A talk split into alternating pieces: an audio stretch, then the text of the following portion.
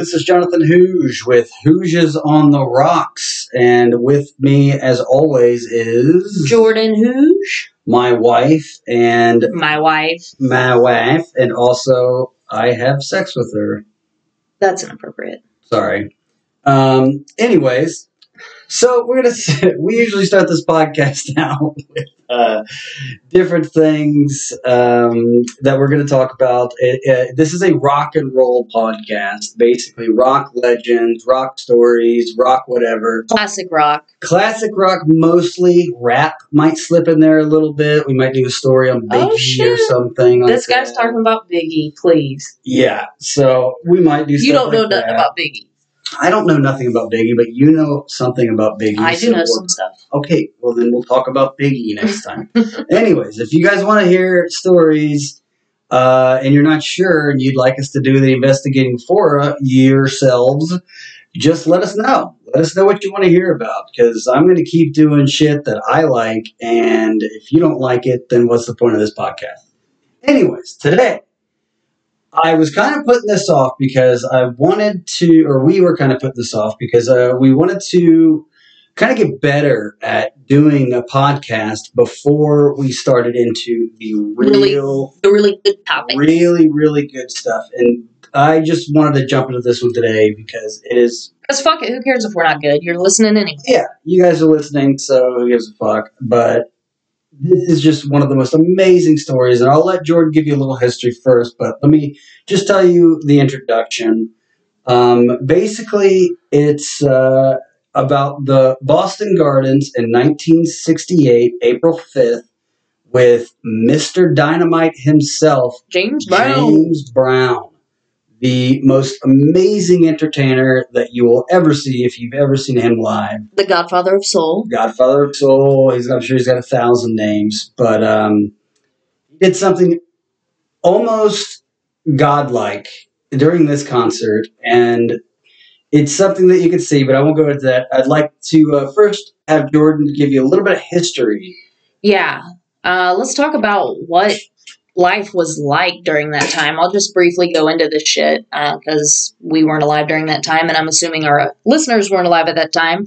Um, starting in 64, that's when the Civil Rights Act was finally signed by Lyndon B. Johnson, which brought an end to the separate but equal bullshit. Um, and then obviously there was the prolific march that King led from Selma to Montgomery. That was in 65. And the Voting Rights Act was actually passed in 65 as well. 67 was a big year for the civil rights movement. There was, they called the summer the long and hot summer of 67 because there was a total of 159 riots that year. And something else kind of crazy that happened that year that I do want to touch on is um, Muhammad Ali declined going to the Vietnam War. He decided not to join. And I just feel like speaking on that because, you know, I don't blame him. How how can you expect someone to go fight for a country when the country hasn't been fighting for you? I mean, his right to vote just became legalized in 65. Mhm. I mean, does that not blow your mind? I mean, what's a what's a veteran's perspective on that? Uh, we used to have a saying. I'm not going to be able to say it on the podcast. Uh, when we, know, I did two tours in Iraq uh, for a war that I'm not going to go into or talk too much about, but uh, we just used to have a saying, and I think uh, if you look at the history of Vietnam on what Black uh, or African American men said, we kind of said the same thing. So that's all I'll uh, Yeah. I'll touch on that. Yeah, I mean, just just to top that little factor off, um, in all of the Vietnam casualties, African American men made up twelve point four percent of the total casualties. And this is for a time, like I said, a country that didn't respect them, that just gave them the right to vote. It, it's just kind of insane to me. And then we have the day before the concert, which is what we're going to talk about. The day before was April 4th. April 4th, 1968. It was the day that Dr. King was assassinated. by James Earl Ray. It was awful, Supposedly. Supposedly. It was awful. Um, it created a huge wave of civil disturbance all throughout the United States. They say it was the greatest social unrest that we've had since Civil War and probably since then. I can't think of, I mean, I know shit's Well- been testy now. But the, the funny thing is, Jordan, is that uh, you you look at things that, that, that cause riots today, um, even since like uh, back in 1994, like um, uh, what's his name?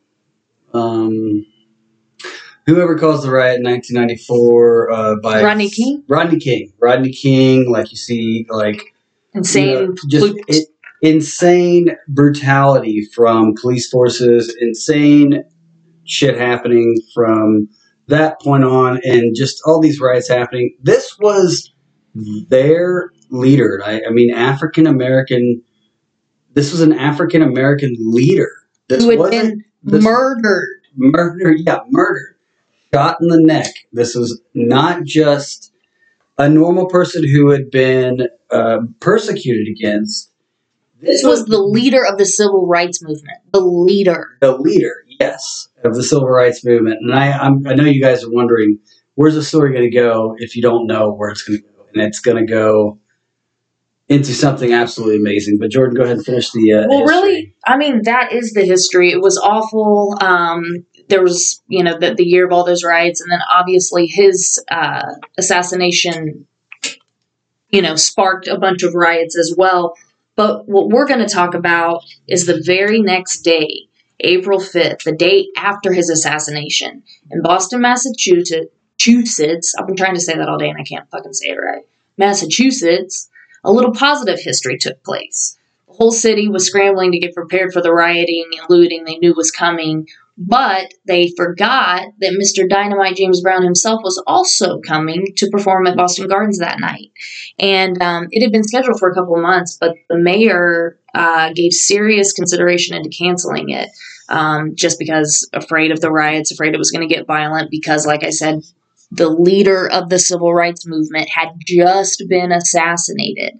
But luckily, um, an, a young African American councilman came up with a solution by finding a way to broadcast a live show for free WGBH To- in Boston. to every Boston home. And why don't you tell them how and why it worked? Okay. Um, as I go into this, uh, I just, and I'm going to talk about this a lot because this is such an important, it's such an important thing because rock and roll means so much to me. You know, I, Yeah, I talk to anybody that knows me. I've been to the Rock and Roll Hall of Fame like a bazillion times. 12 times now. Like, it is my church.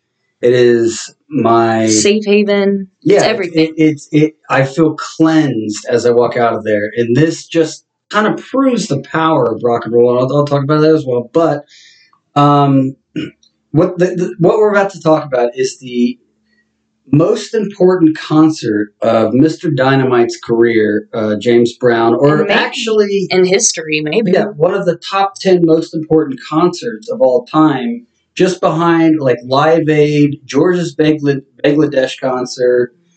Um, and as Jordan said, uh, Kevin White, uh, the mayor of Boston, Boston.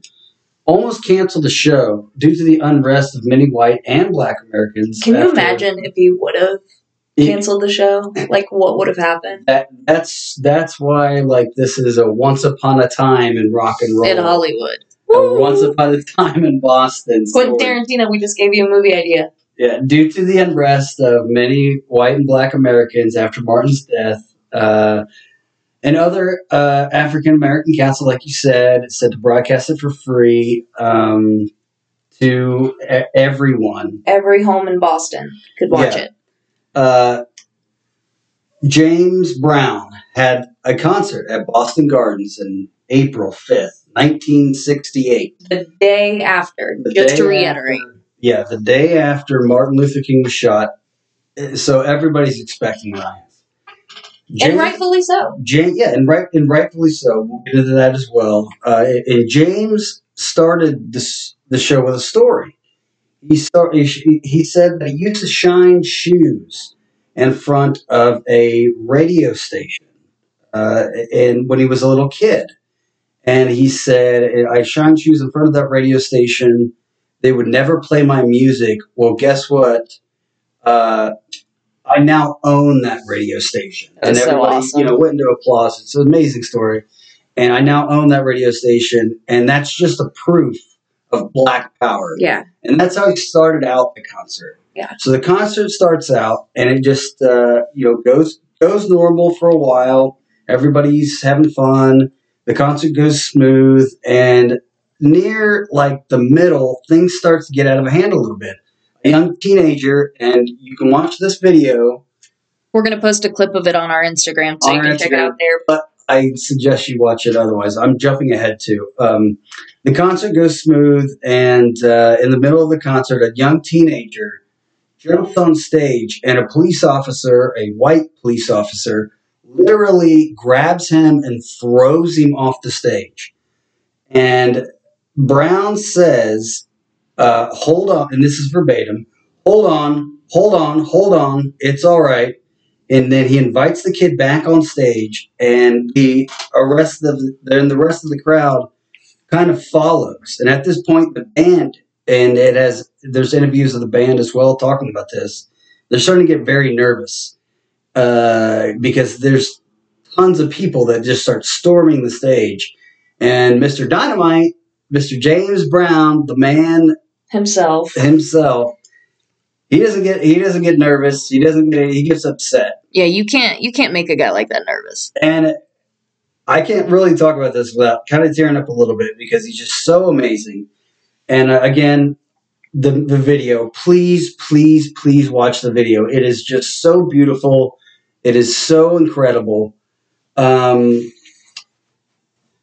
I lost my spot because I was I was just thinking about the, the video. if it doesn't bring a tear to your eye and just make you so proud of our brothers in rock and roll, you should just stop listening to our podcast. Yeah, clearly it's not the right audience. It's not. It's not for you because this stuff is this stuff is so important. It's so important. it's the power of rock and roll. I mean, it has power. It's amazing. Yeah. So, anyways, James Brown, uh, it, you know, has all these people coming up on the stage. They're storming the stage now, and the band is starting to get nervous, getting ready to jump out of there and run away. And it, it looks like it's about to become a riot. James Brown says, "We are black. We are black. Are we together or are we apart?" And this is verbatim. You're making black people look bad. You're not being fair to me. You're not being fair to yourselves. You are not being fair to your race. Now just sit down. And saying that to a crowd like this that is Of just going, thousands of people. going nuts and is ready to just, you know, tear the city to the ground because they just lost somebody so dear to them. It's James Brown. So whatever James Brown says, that's what you do.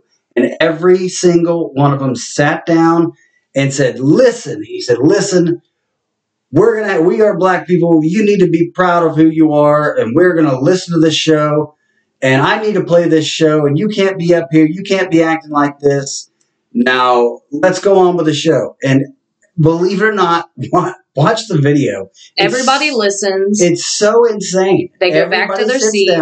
everybody goes back to their seats calmly even though they were five seconds before just on stage with james brown pushing and shoving. pushing and shoving and going nuts.